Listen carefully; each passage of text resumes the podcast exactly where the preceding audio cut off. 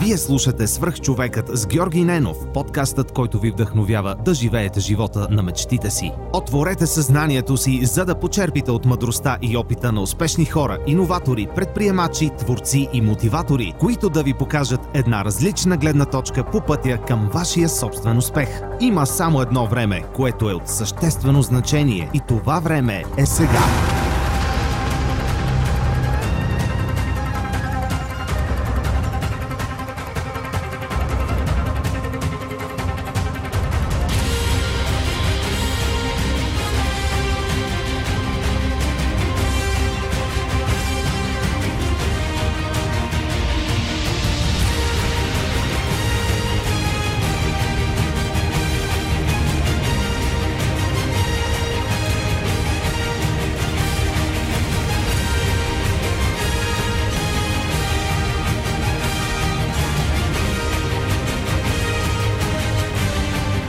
Здравейте! Вие слушате Свръх човека с Георги Ненов.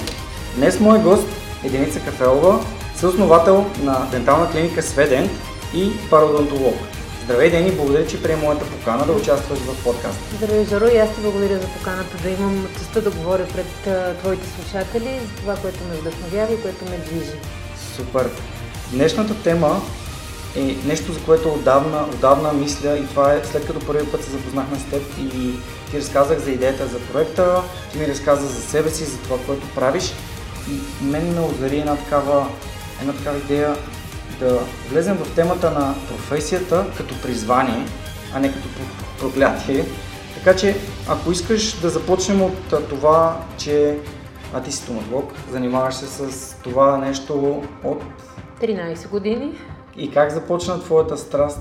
Моята страст започна много преди да стана стоматолог, благодарение на моята детска заболекарка, която, у която соц здравеопазването беше убило желанието за развитие, желанието да имаш подход към пациента, желанието да бъдеш преди всичко човек.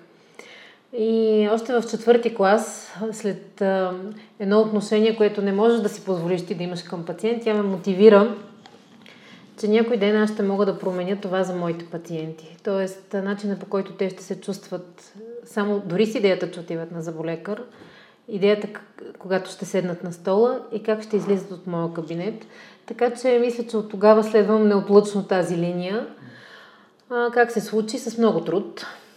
А, нали, това е едно от най- трудните следвания изобщо в всички специалности, защото е изключително ангажиращо времево и като ресурси, които се изискват от студента. Много труд изискваше и да минат тия 13 години, но смятам, че се чувствам още млада, даже още в четвърти клас, защото нито един от тези дни, в които съм работила, не ми е натежало това, което правя. Тоест, правя го с невероятен хъст, невероятно удовлетворение и с усещането, че върша нещо смислено за хората, за които работя. Звучи много добре. Аз винаги съм искал да се чувствам по този начин, работейки нещо, имайки професия, но всеки, всеки според мен намира своето призвание в, в различни неща и много интересно как ти от детска възраст знаеш какво, какво точно искаш да, искаш да направиш с живота си и как искаш да се отнасяш с хората. Защо според теб е важно да се отнасяме добре с хората и те да се чувстват а, комфортно? Особено по отношение на стоматологията, това е изключително важен момент, защото а, за стоматологията има едно отрицателно маркетингово търсене. Тоест, хората прибягват до стоматолог в а, голямата част, а, само ако имат нужда. Когато ние с моя съпруг основахме тази практика и с разширяването на екипа, ние стигнахме до заключението, че искаме да променим това за нашите пациенти. Тоест те да търсят грижа за здравето си без да има болка, без да свързват това с неприятното усещане, без да, да се усещат все едно са на стол за инквизиция.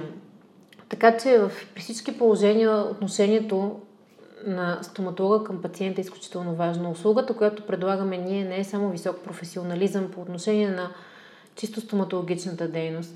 Тя е свързана с комфорта на пациента от влизането, даже не от влизането, още от първото телефонно обаждане, в което той ни търси за, за среща, до момента, в който той напуска клиниката.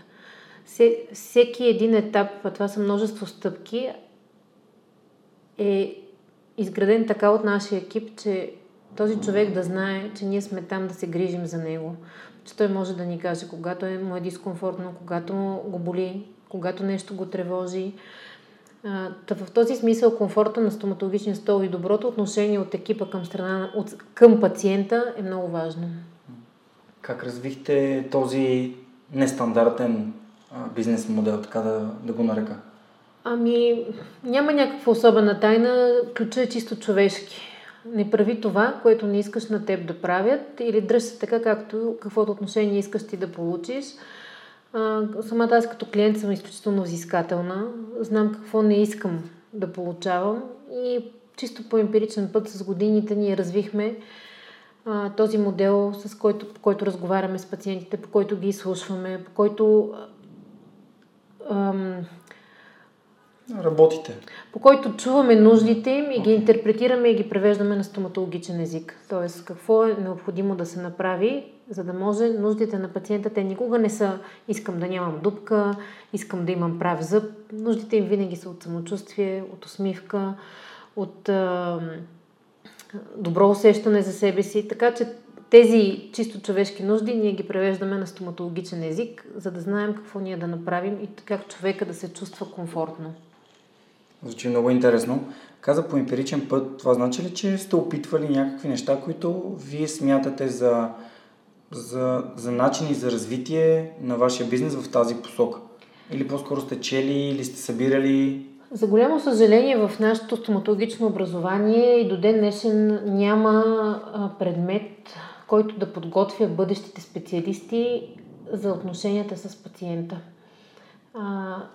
Ние учим лечебните манипулации, но някакси в цялото образование това, че на стола стои човек с неговите чувства, с неговите проблеми, с неговите емоции, остава на заден план.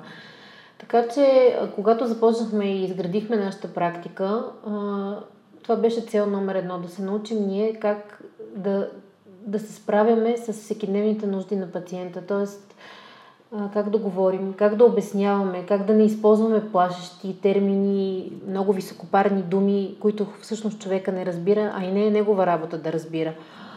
А, разбира се, много сме чели.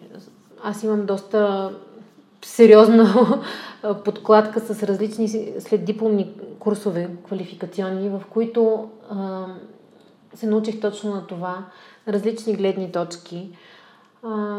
Така най-сериозната школа в менеджмента и маркетинга на практиката и отношението с пациентите е американската школа. Там всичко е издигнато до невероятна висота.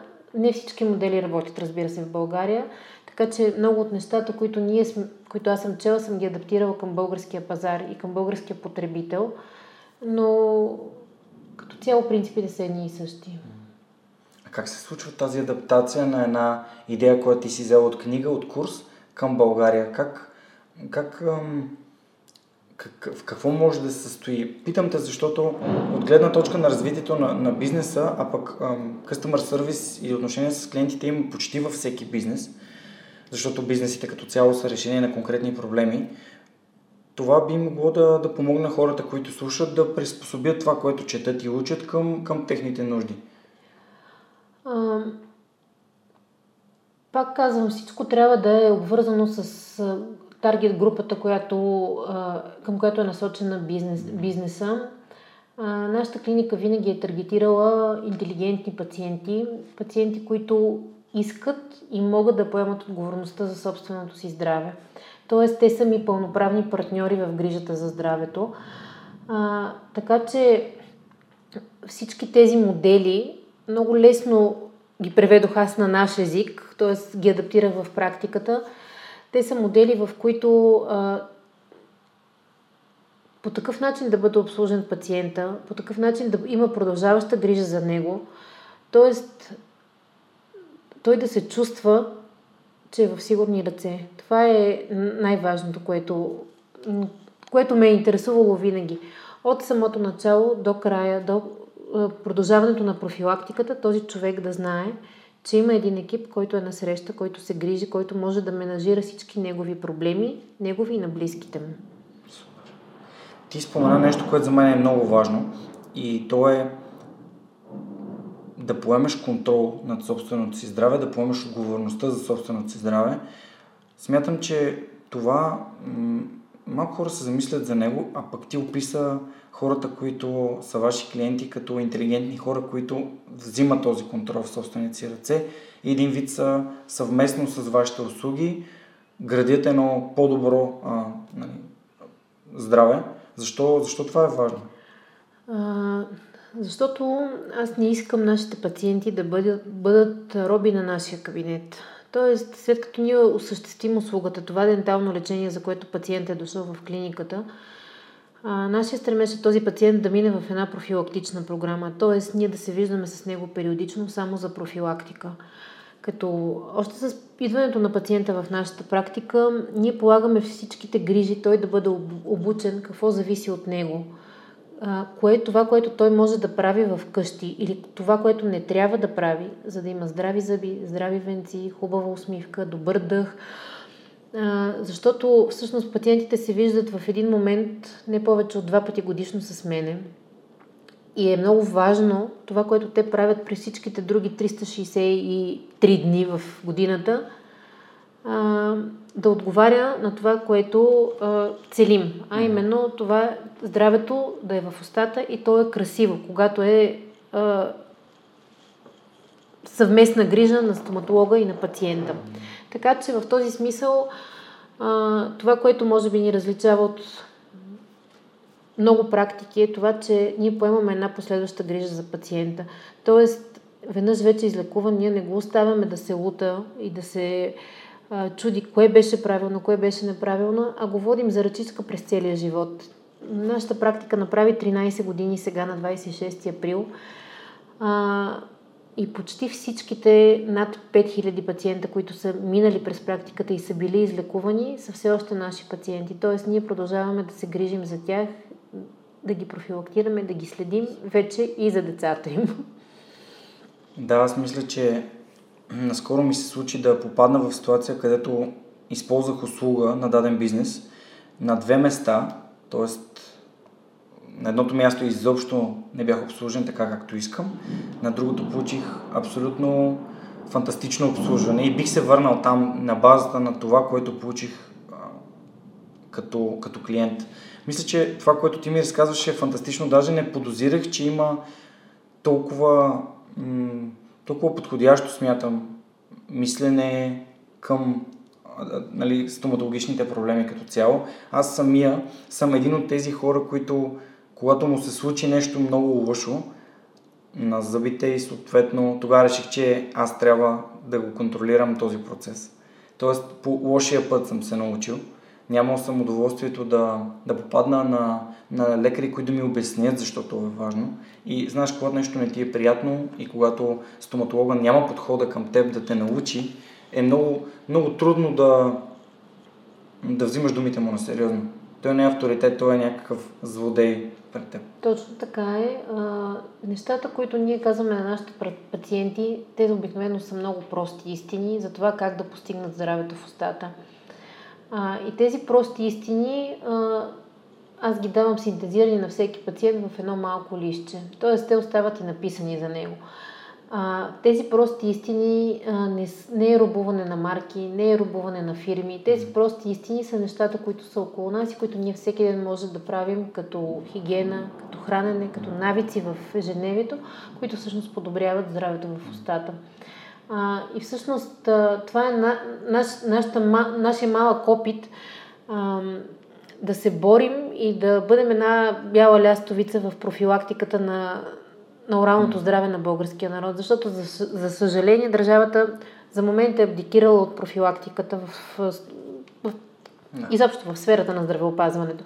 Така че, ако можем ние нещо да променим за нашите пациенти, то това ще бъде, може би, най-доброто, което ще излезне от нашето съществуване като практика на пазара. Много ми харесва този начин на разсъждение, че превенцията е много по-важна, отколкото а, лечението на, на конкретен проблем, който е възникнал поради някакви причини и ако причините, първопричините не се отстранят, то този проблем би възниква отново и отново и отново. И както е обяснението за що е то лудост да правиш едно и също нещо и да очакваш различен резултат. Мисля, че е в, как, във всички сфери, както и във вашата, това въжи напълно. М- да ти задам един много интересен въпрос, свързан с това, кое ти носи по-голямо удовлетворение. Това, че бизнесът има толкова, вашия бизнес има толкова добро отношение към клиентите и те обратно към вас или, стомато, или чисто а, стоматологично погледнато професионализма, който имаш в тази сфера, в която си нали, специалист? Те са две, две различни, два различни типа удовлетворение. Това, което постигам аз като професионалист, а, не може да се замени с нищо друго, защото парадонтологията е, е такава специалност и такава наука, в която взаимодействието с пациента е изключително важно. Тоест, той на мен ми трябва, за да се случи резултата от моето лечение. А, за парадонтологията може би въжи най-точно мисълта, лекаря е силен, когато болестта е слаба. А, Тоест, колкото по-рано ние се срещнем с пациента в хода на неговото заболяване, толкова по-успешни ще са резултатите. А, като менеджер на нашата практика и като част от един екип е съвсем другото удовлетворение. Това, че а, всъщност хората не обичат, но мисля, че ключа е в това, че и ние много ги обичаме. А, ние живеем с тези пациенти вече 13 години. Ние познаваме семействата им, познаваме, познаваме лични казуси от техния живот, преживяваме разболяванията им, загубата на близък човек. И мисля, че това лично отношение се усеща. Тоест, а, ние лекуваме тези хора като стоматолози, но се държим с тях като хора и спазваме едно може би най-водещото правило, което ми е дал един италиански професор и то беше да лекувам хората както бих лекувала дъщеря ми.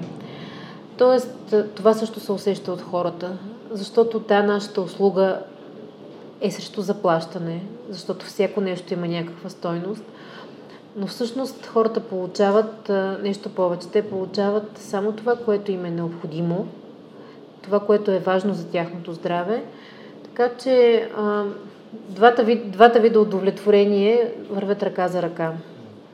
Много ми допадна твоя отговор. Аз ти зададох такива, задавам такива провокативни въпроси, просто за да, за да накарам хората, които гостуват при мен, да, да разсъждават на глас, защото може би от трибуната на, на свърхчовека много лесно такива идеи, такива разсъждения достигат до, до хората и успяват, успяваме да посеем едно такова семенце на, на на осъзнатост, на зачудване, защо пък човека отговаря така, не е ли едно най-важното нещо и м- ти си стоматолог, но същевременно не си само това. И това много, много ми харесва. Ами, аз съм стоматолог, но всъщност са ми много други неща. Аз съм майка на две деца, аз съм човек и добър приятел и мисля, че всички тези неща, които са ми се случили през живота, са способствали за това, което съм в момента. Истината е, че аз съм една малка брънка от един голям екип. Защото без хората, с които работя, без екипа, който имаме, без хората, които съм срещнала, моите преподаватели, хората, с които работим в единомислие, наши колеги, а, нищо от това нямаше да се случва по този начин, по който в момента се случва. Тоест, а, качеството на, на лечението, което осигуряваме, и а, в същото време стоеността на услугата, която предлагаме, се дължи на всяк, всеки един човек от екипа, защото а, нашата практика е изградена на, на принципа, че всеки работи това, в което е най-силен. А, така от една страна можем да предложим на пациентите под един покрив да получи грижа, независимо в каква област на стоматологията става въпрос. От друга страна, за нас всеки работи това, което най-много обича, в което може да се развива и в което иска да се развива. Така че в този смисъл аз сама по себе си съм нищо. Екипа е това, което създава стоеността на услугата ни. Няма да те питам колко важен е екипа, защото тук ще ми обясни колко важен е екипа. Много важен. Колко важна е средата. За бизнес средата ли говориш? За средата, като да започнем от средата, в която а, израстваме като професионалисти, учейки се от компетентни хора, ограждайки се с хора, които искат да се развиват също като нас в стоматологията и, и вече увеличавайки я към бизнес средата и хората, с които разменяме идеи чисто като бизнес, не толкова на Средата е много важна и мен лично много съм обогатявали хора, които не са в стоматологичните среди. Защото нашето образование малко или много стеснява мирогледа. Докато а, контактите ни с други хора, с пациентите ни, с които говориме на теми извън зъбите, всъщност са много важни. Средата а, средата е важна, но пък а, ако нещо не ни харесва, ние имаме пълната сила да я променяме. А, защото нещо, което никога няма да ме чуеш да казвам, и никога не съм го казвала, е, че в България нещо не може да стане.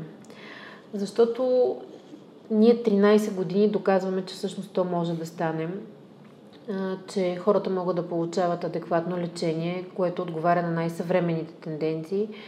В същото време аз да бъда един прекрасен, смея да твърде работодател, бизнеса да се разраства, екипа да се разраства, защото от 2004 година, когато основахме клиниката, ние бяхме двама. Сега сме 14.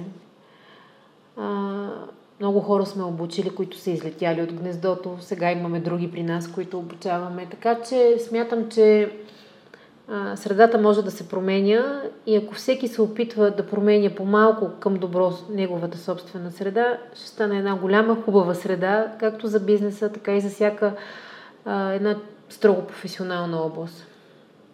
Супер. А как решихте двамата с твоя съпруг да създадете ваше си дентално, ваша си дентална практика? А, сега ние имахме много големи колебания дали това трябва да е пътя, но всъщност най- най-водещо беше желанието какво качество на лечението искаме да осигуряваме. А, като контрапункт на всичко, което бяхме видяли, дори като студенти. А, и за нас взехме решение, че качеството на това лечение можем да го осигуряваме само ако ние определяме правилата. А, така че така създадохме практиката и дълго време си бяхме себедостатъчни, а, докато в един момент осъзнахме, че бихме могли да бъдем още по-силни и още по-добри в това, което предлагаме така започнахме постепенно да разширяваме екипа от дентални асистенти, след това а, колегите, които завършиха а, и работеха при нас. Всъщност това нашата практика е една фамилна практика. А, и хубавото е, че летвата първоначално ние бяхме задали толкова високо, че дълго време ние скачахме всички, гонейки тази летва. Сега я местим непрекъснато, лека по лека по-нагоре така че да имаме какво, какво да се стремим. А, и всъщност фамилната ни практика даде възможност а, с консенсус да постигнем това решение, кой с какво иска да се занимава, къде се чувства най-силен. Така че на мен не ми се налага да работя неща, които не обичам, в които не съм добра и които няма да, да мога да а, осигуря най-доброто качество. Така че това е предимството ти да определяш правилата. В никакъв случай не е лесно, защото да имаш собствен бизнес и собствена клиника означава почти 100% ангажираност на, на времето. Аз 24 часа нося със себе си работата. От една страна, защото се грижа за, за, за здравето на пациентите и те имат моите координати и аз съм на разположение 24 часа в денонощието за техните нужди. От друга страна, аз съм работодател. И да бъдеш работодател и така да го наречем, обединител на един екип, също има своите специфики и изисквания. Така че в никакъв случай не е лесно, но нито за ден не съм съжалила, че сме поели по този път. Много ми хареса, когато направи тази метафора за това, че сте поставили много високо летвата и, не, и отбеляза как непрекъснато я качвате и качвате по-нагоре. Защо е важно според теб хората да да търсят развитие, да търсят следващото ниво, следващото стъпало, по-високата летва?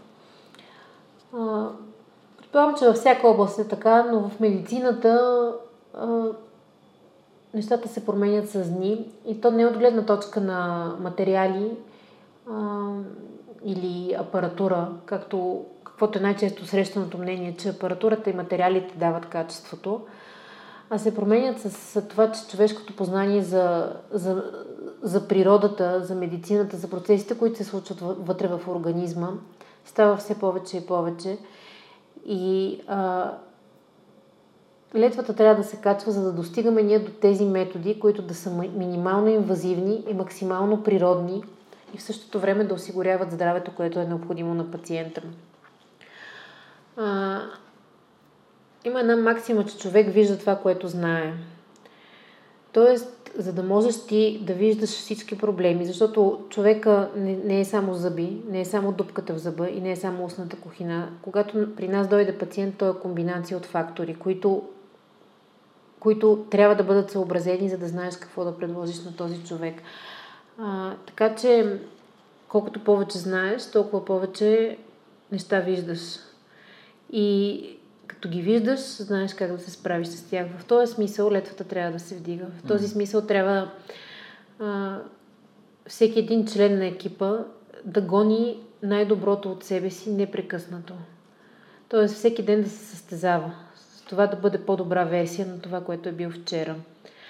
А, ние се опитваме да развиваме както лекарския състав на екипа, така и останалата част на екипа.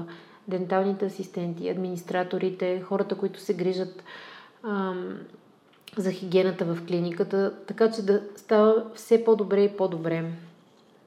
Разбира се, търсим и обратната връзка от пациентите. Те винаги ни я дават, когато нещо има и не са доволни, така че аз ми им благодарна в това отношение. Аз мисля също, че обратната връзка е много важна и в този ред на мисли бих искал да помоля моите слушатели отново за обратна връзка. Този път ще използвам един друг подход. Ще ги помоля да ми дадат обратна връзка за нещата, които изобщо не харесват в епизодите, защото наистина получавам предимно положителна обратна връзка и тя няма как да я използвам, за да, за да надградя върху нещата, които искам да поправя и да развия. Така че благодаря ти за това, че го сподели. Колко важна е обратната връзка? Обратната връзка е изключително важна, като обратната връзка в моята практика не е само вербална. Аз виждам обратна връзка в много невербални знаци, които ми дава пациента, в начина по който ме поглежда, в начина по който реагира на някои мои реплики, в реакциите му по теми, които коментираме, които не са зъбни.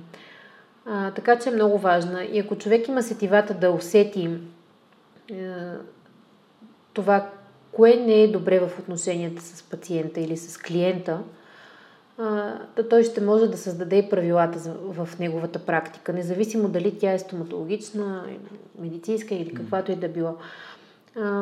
Аз имам в, за това нещо имам добре развита интуиция. Освен това, аз самата търся винаги обратна връзка от моите пациенти. Как се чувствате? Самата аз виждам как биват обслужени. С хората, които не са изповядвали нашата философия, сме се разделили като екип, т.е. Не, не сме могли да станем екип. Точно за да мога да получавам като цяло хубава обратна връзка за това, което зависи от нас. Mm. Когато има нещо, което мога да променя, гледам да го направя предварително. Така че важна е обратната връзка. Важно е да, да се вслушваме в това, което а, ни казват хората, като Обратната връзка в нашата сфера е основно по отношение на обслужването. Пациентът трудно може да даде обратна връзка за качеството на лечението. А, но всъщност обратната връзка за качеството на лечението идва след години, когато видиш нещо твое на 10 години, което е, изглежда се едно е направено преди 10 дена. Така че тази обратна връзка за мен също е важна пациентите това също го оценяват и го изтъкват, че сме се виждали в последните 8 години и не сме правили нищо. Така че търся я. Сега си представих визуално как изглежда това листче, което давате на вашите клиенти, за да запазват максимално отговорно, да спазват максимално отговорно стъпките, които зависят от тях те по-скоро са на базата на, на вашия опит или комбинация от много знания, много ам, проби?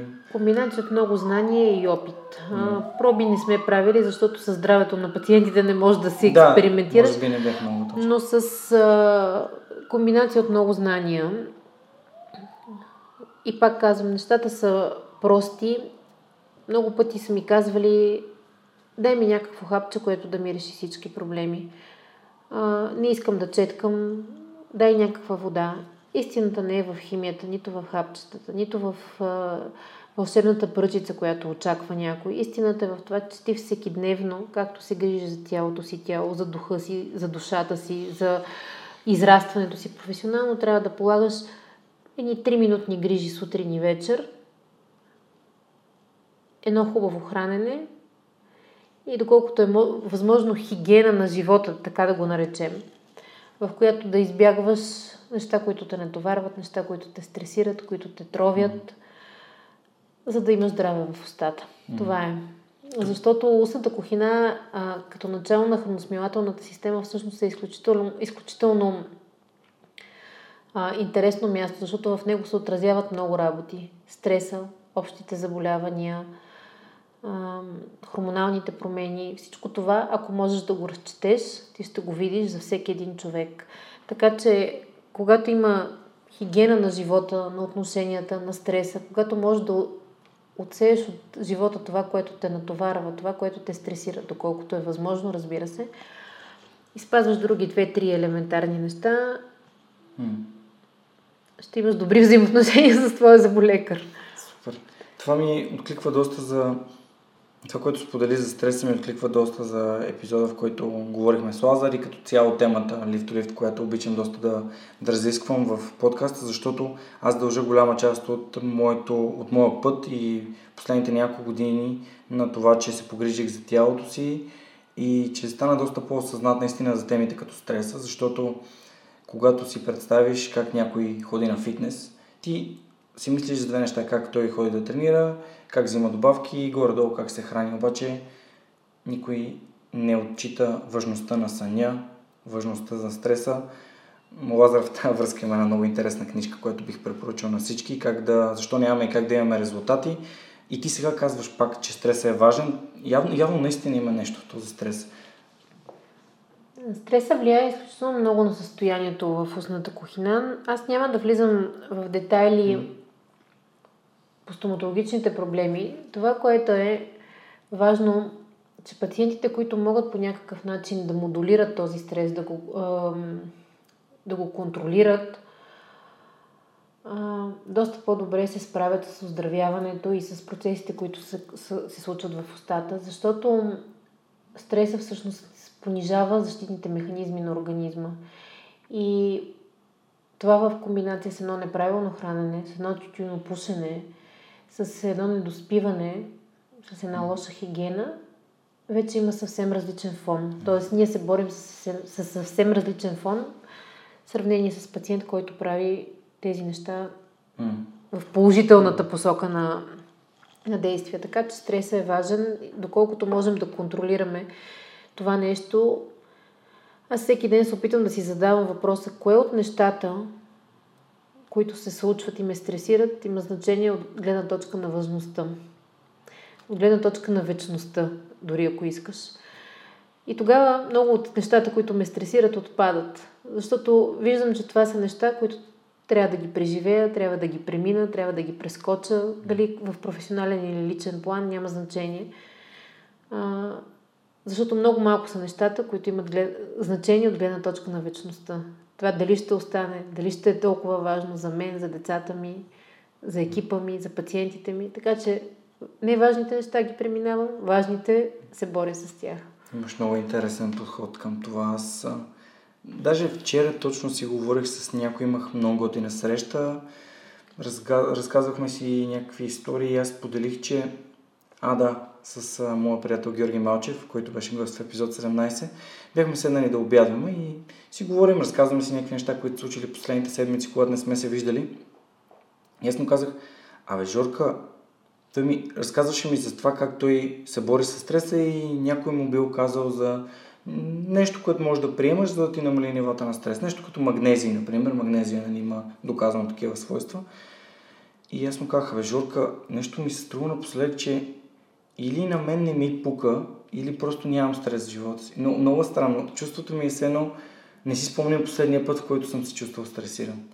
Тоест, не, не, не знам защо така се получава, просто е много, много е значи, странно. Значи си постигнал това да оцениш кое е важно и кое не. Да. Даже наскоро опитах, а, да, ето, пример, сещам се, в Хамбург се опитах да си търся квартира и трябваше да тръгна за един оглед. И се качих на автобус и викам, леле, карай закъснявам, леле, карай закъснявам, но си викам, така, мислено си казвам, добре, този автобус аз няма как да го накарам да стигне по-бързо. Всичко, което зависи от мен е направено. И аз се успокой и стигни на време. Оказва се, че съм тръгнал един час по-рано. Така че, всъщност, иначе щях 20 минути да се вайкам и да бързам и не се знае какво можеше да се случи от това, че аз съм се поставил в такова свръхстрес стрес състояние, но извън този пример наистина не се сещам с друг, който съм сега трябва да стигна, сега трябва да стигна. Да, ам, стрес играе огромна роля и ти благодаря, че го отбелязваш. Ти, ти спомена нещо за мен една такава лична кауза. Аз не съм пушач. И това е тютюнопушенето. Баща ми е много запален. И, и винаги, винаги съм искал той да спре да пуши. И, тази връзка, която има между тютюнопушенето и стоматологията, може ли малко по- повече да влезем в, в дълбочина, за да ми кажеш как ако това е нещо, което би помогнало на хората да имат по-здрави зъби а, и като цялостна хигиена, това според мен е невероятна стоеност също. Тютюнопушенето е един от най-сериозните бичове за оралното здраве, защото никотина и катраните, които се съдържат в цигарите, унищожават крайните кръвоносни съдове, т.е. капилярите, които кръвоснабдяват нашата лигавица. Пушачите обикновенно дълго време не знаят, че имат пародонтално възпаление. Тоест, те идват в едни много по-крайни етапи от това заболяване.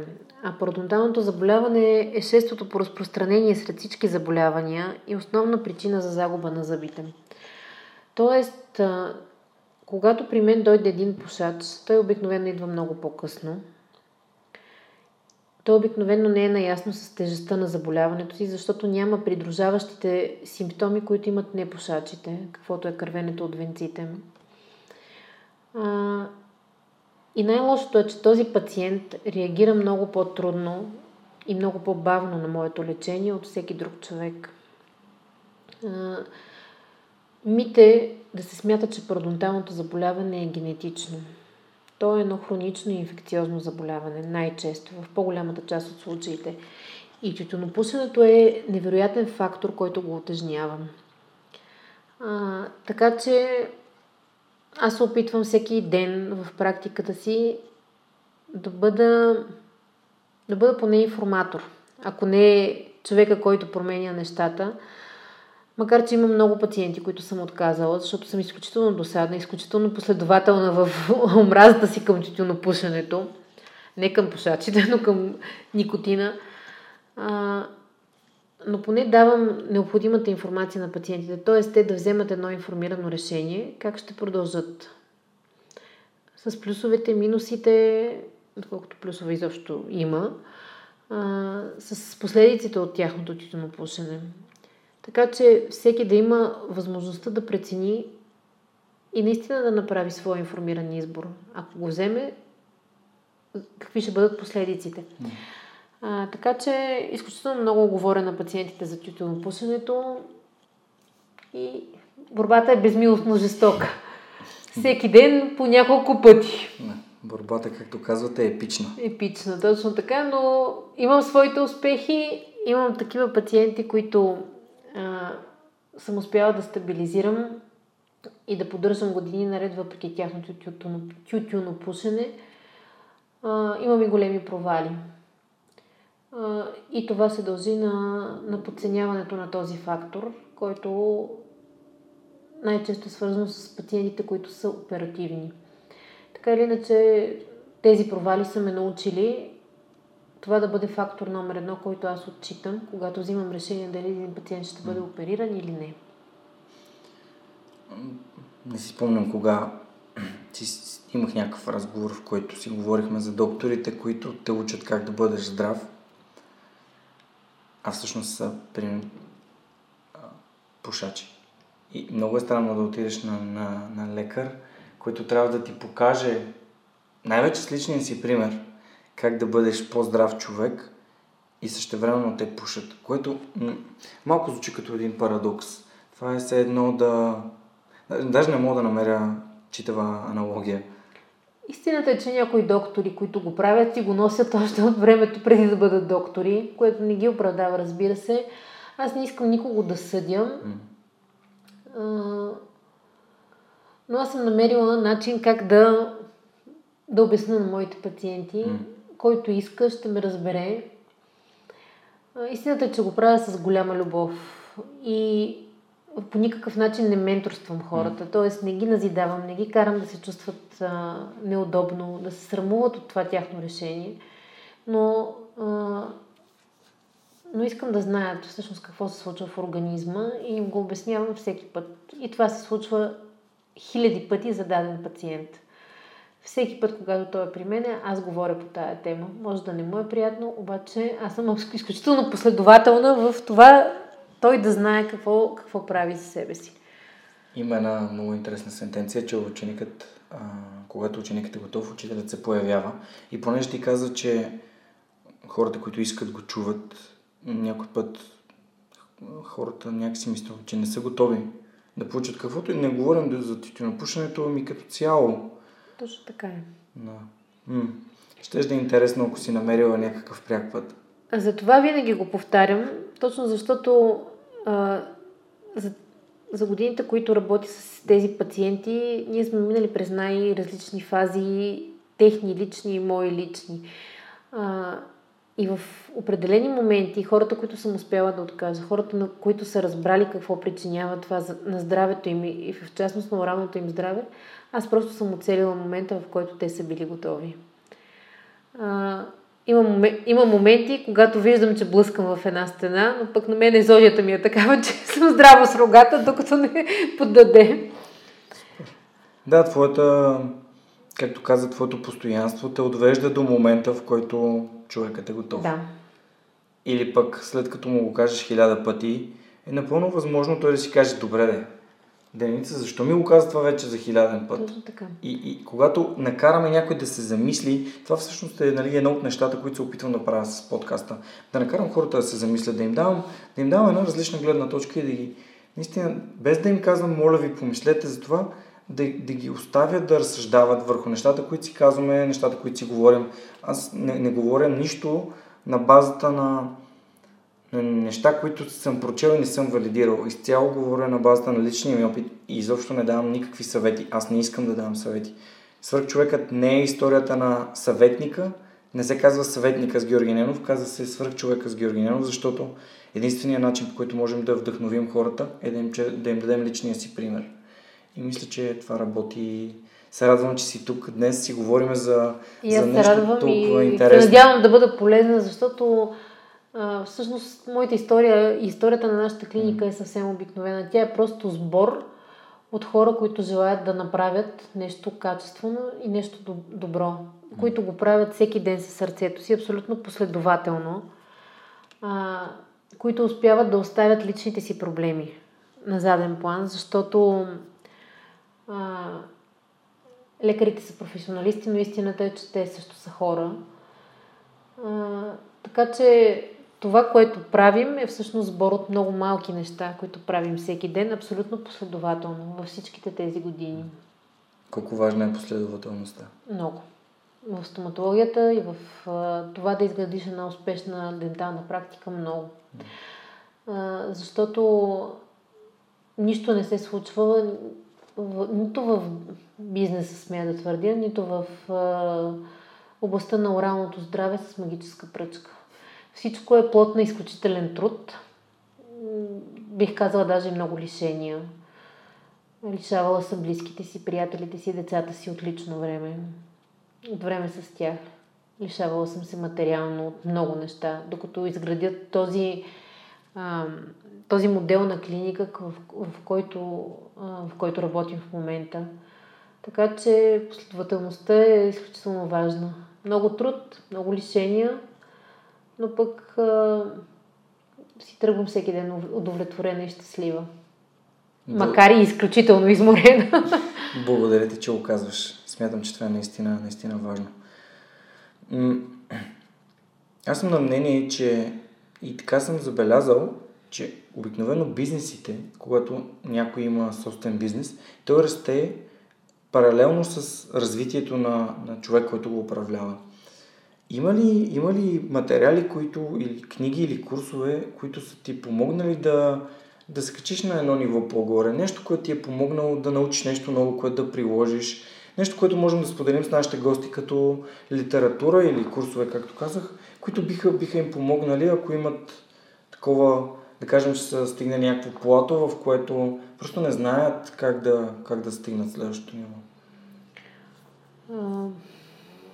В историята на моето развитие като менеджер конкретно, аз имам едно завършено, една завършена магистратура след стоматологията по маркетинг. Това бяха пете най-изгубени семестра в, моето, в моя живот, защото записвайки го след стоматологията, аз го направих с идея, че това ще ми помогне по-добре да управлявам клиниката, да управлявам бизнеса. Разбира се, това беше едно обучение тотално отвлечено от практиката и изключително задълбочено в теорията. Както и да е, издържах го и през това минах. Изчела съм страшно много литература, свързана с това как да как да движим бизнеса, как да предлагаме такъв къстъмър сервис, който да е на на специално ниво, как да бъда добър работодател. Може ли да отличиш някакви книжки?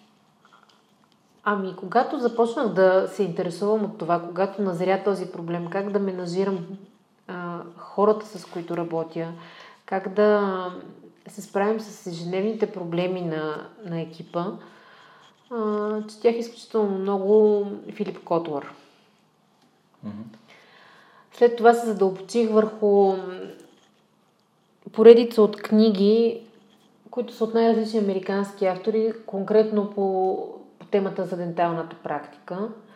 Сега включително ми предстои едно обучение в три модула при един екип от италианци, които а, ще говоря точно това за менеджмента на денталната практика и как да как да я направим успешно в смисъл подредена а, и как натовареността да не ни убие. Защото ние, слава Богу, сме вече в този момент, в който а, графика на цялата клиника е заед за месеци напред. Тоест, на мен ми е необходимо така да менажирам графика и, и работата си и, и на целия екип, а, че тази пренатовареност да не се отрази в спад на нивото на обслужване. Това е по отношение на менеджерските курсове и, и книги. В момента нищо не ми излиза, което да мога да отлича. Да. Ако нали? нещо ти дойде на ум, да, веднага ще споделя. Иначе по отношение на професионалните курсове съм имала честа да слушам най-големите имена, които, а, за които човек може да мечтае. Те са особено в моята област, те са европейци. Те са страхотни професионалисти, страхотни хирурзи, страхотни хора. А, така че... Тоест, това, ако мога да, да обобщя това, което ти казваш, е, че въпреки, че си професионалист в твоята сфера, ти непрекъснато търсиш как да, да се развиеш, да научиш нещо ново, да събереш гледни точки за, за различни гледни точки за конкретни проблеми, за да може да имаш по-пълна картина. Определено е така. Аз съм изключително диалогичен а, менеджер. А, освен, че търся различни решения на проблемите, аз също много се допитвам и до моя екип. Mm. Тоест, ние заедно работим върху това да решаваме проблемите както вътре в екипа, така и ежедневните проблеми на практиката. Супер. Да, звучи интересно. Ти засегна една от любимите ми теми, тя е темата за образованието. Ако можеш да да научиш тия 5 семестра на маркетинг, знаеки в момента как, как да управляваш клиниката, какво, какво би как би инвестирала тия 5 семестра? В какво ги би ги вложила като време?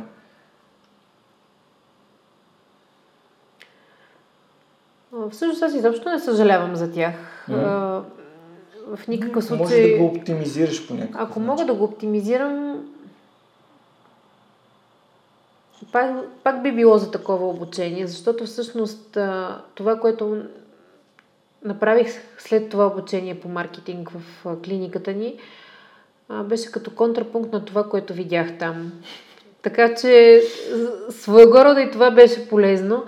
Пак бих го използвала за, за това как да бъда по-успешен менеджер на екипа mm. и как да, да се справим с проблемите на практиката.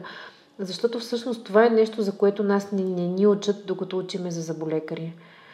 А, там нещата са много професионални, много на ниво човешко тяло, но всъщност ние живеем в една среда, в която се виждаме с хора, които имат бизнес, общуваме с други, а, други институции, зъботехнически лаборатории, микробиологични лаборатории, други колеги. А, така че а, да можеш да менажираш на различно ниво практиката е важно. А, никога не съм мислила някой друг да поеме управлението на практиката в никакъв случай, защото не вярвам, че някой друг може да изповядва а, толкова всеотдайно и толкова а, последователно нашата философия. Така че за момента ние управляваме практиката си. Да, не, аз по-скоро може би си мислех за това, че колко интересно е, че сподели как от едно наистина доста стоматологията като едно доста практично обучение, с, комбинирано с доста теория, но и практика, нали, то като тези професии, без които, за които няма как да, нали, да, да ги работиш без да, да имаш тапията, т.е. архитекти, прависти и съответно а, лекари, стоматолози, фармацевти. А, идеята е, че в някои от другите професии просто теорията наистина не те учи на нищо, по-скоро практиката те учи. И ти тук сподели нещо много важно, ако мога да, да, го, да го кажа с други думи, не вярвайте на всичко, което учите или четете, бъдете самокритични, т.е. опитайте се да видите дали това, което научавате, ви върши работа и дали то е адекватно за ситуацията, за бизнеса, в който го правите. И аз наистина не се сещам за такъв контрапример, който да дам за нещо, което наистина тотално не работи спрямо теорията, но смятам, че конвенционалното образование в България ни дава стара информация за бизнес, който се развива, ако не на базата на дни, то на базата на седмици и месеци, което съвременното общество малко може би още не е наваксало да се образова така, както се развива. Много интересно. Така е. В нашата област теорията с практиката върват ръка за ръка. Mm-hmm. Няма как да ги... А, и, и знанието, и непрекъснатото желание за знания трябва да, вър, да върви ръка за ръка с практиката. А, практиката дава много, а, много различна гледна точка към това, което си правил от начало чисто теоретично. А, когато бях съвсем млад заболекар, смятах, че опита няма значение и че аз знам всичко. А, с всекидневното ми израстване осъзнавам колко много неща имам още да уча, както теоретично, така и практически. Така че а, не всичко, което е теоретично е приложимо на практика mm-hmm. и не всичко трябва да се прилага на практика. А, истината е, че човек трябва да търси, за да, за да намери това, което работи в неговите ръце но за стоматологията е изключително важно то да е научно обосновано. Много добре го каза. Човек трябва да търси, за да намери това, което работи в неговите ръце. И тук идваме до, до възможността да, да проверяваме, да тестваме, да валидираме нещата, които работят за нас. Ние като хора имаме тотално различни подходи, тотално различен начин на общуване, абсолютно сме различни един от друг до такава степен, че ми се е случвало човек, който е много добър в собствения си бизнес, да каже как е взел концепция от гении в неговата сфера, приложил я и нищо това не е работало. Тоест, може би за това обичам да, да говорим за автентичност, защото когато създадеш нещо по твоя собствен начин, използвайки всички знания, които имаш, ти достигаш до, достигаш до, до твоя собствен начин, в смисъл за постигане на резултати. Така е, да. В епизода с Кирил Николов Дизела той разказа много интересна история, как той е започнал да занимава с бягане и как дълго време е отговарял, че случайно се е получило. Той си бил от Сливен и така случайно почнал да, да тича, да се занимава с планинско ориентиране и така нататък. И в последствие той сам стигнал да извода, че всичко в неговия живот го е водило на там.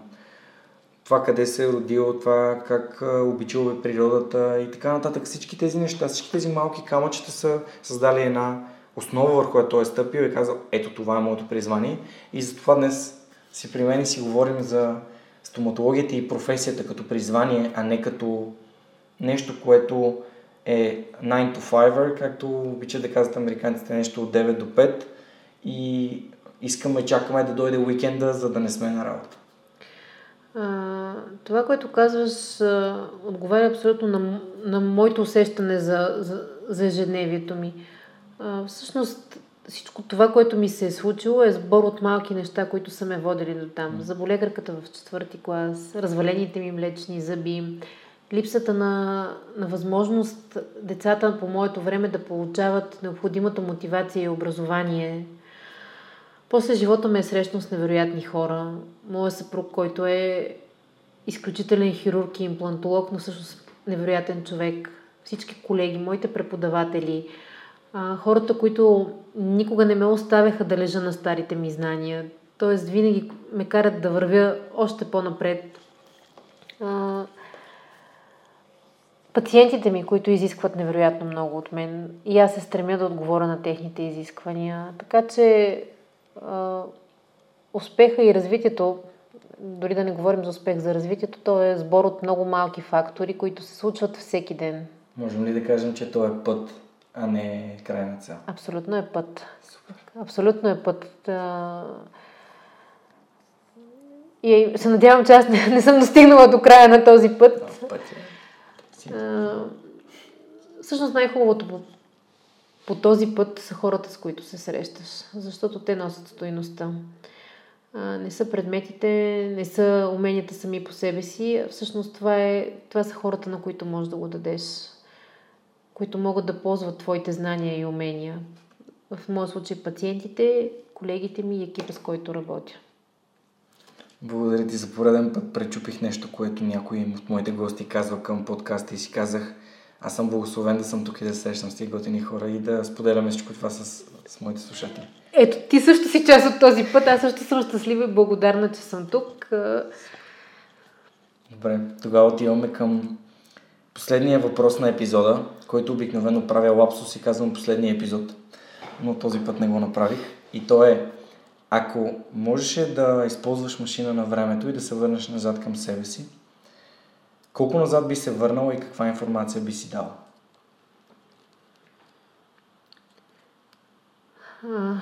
Ако може да използвам машина на времето, си мисля, че абсолютно еднозначно се връщам в ученическите ми години и то в ранните ми ученически години. И това пак е свързано с хората. Защото в тези години аз съм срещнала най-стойностните хора в моя живот. Хората, които са ме научили на много чисто човешки неща. Защото с годините работа аз съм установила няколко неща. И едно от тях е, че ти можеш да бъдеш прекрасен професионалист, но ако не си добър човек, ако не си човек, който има стойностни и и такива качества, които си струват, от теб не става нищо.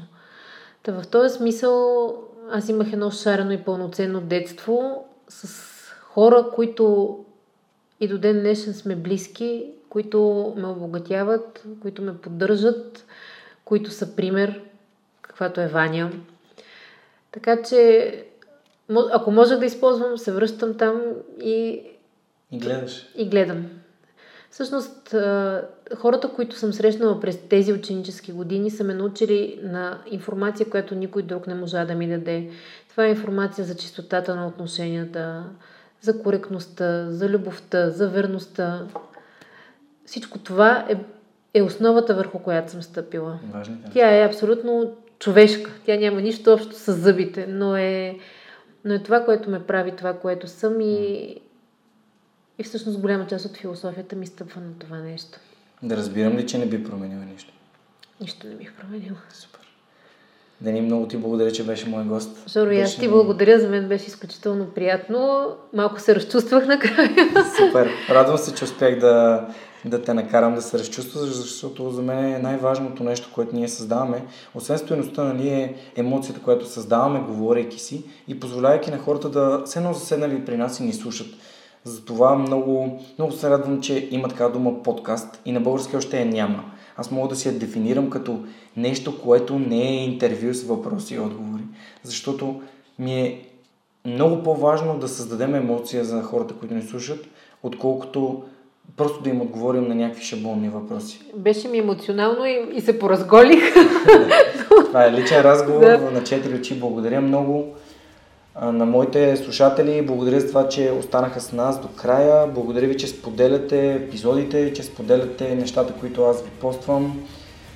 Благодаря ви, че ме подкрепяте, че ми давате обратна връзка. Както казах в средата на интервюто, моля ви, дайте ми негативна обратна връзка, защото искам да поправя нещата, които не правя като хората. Аз съм сигурен, че такива има. Още един път пожелавам ви фантастична седмица и ви благодаря, че бяхте с свръх човека с Георги Ненов. Днес на гости беше Деница Кафелова от Сведент. Може да намерите повече информация в www.sweden.com, както и на фейсбук страницата ми Dental Clinic Sweden. Супер! Благодаря ти, Дени! Аз благодаря.